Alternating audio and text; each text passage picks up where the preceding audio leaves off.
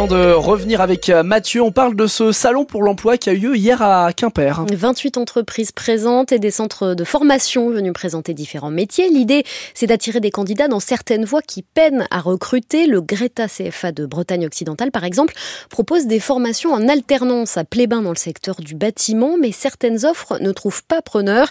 C'est ce que nous a confié Séverine Pascou. Elle est conseillère en formation pro pour le bâtiment dans l'établissement de Quimper. La couverture, c'est une, nouvelle formation qu'on a essayé de mettre en œuvre depuis la rentrée 2023. On n'a pas réussi à ouvrir, on n'avait que deux candidats. En fait, je pense qu'il y a une méconnaissance du métier. Euh, la couverture, euh, c'est de l'abstrait pour les gens. Les gens, ce qu'ils adorent, c'est travailler le bois, souvent, qu'on dans le bâtiment, le bois ressort beaucoup. On n'a pas du tout de difficulté de recrutement. Hein. Sur Plément aussi, euh, on a le, le, CAP menuisier fabricant, par exemple. Il y a 15 places.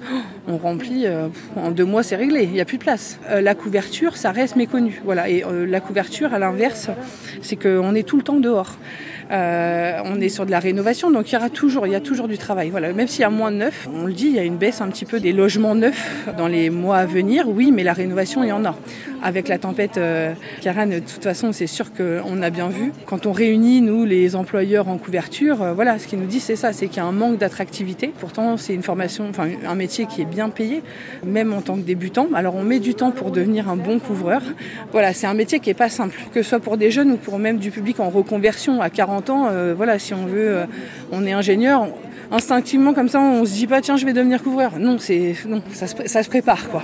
Alors les carleurs cette année, je trouve que c'est plus difficile d'avoir des nouveaux candidats. Par contre, il y a un besoin. Euh, on sent un besoin aussi sur euh, notamment les agents de maintenance des bâtiments.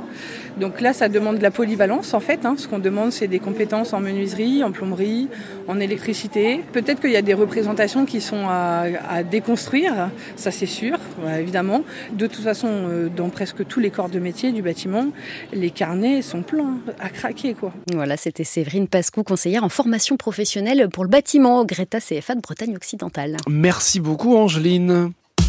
Et on rappelle évidemment qu'on parlera cinéma dans une, euh, on va dire une petite trentaine de minutes. Quel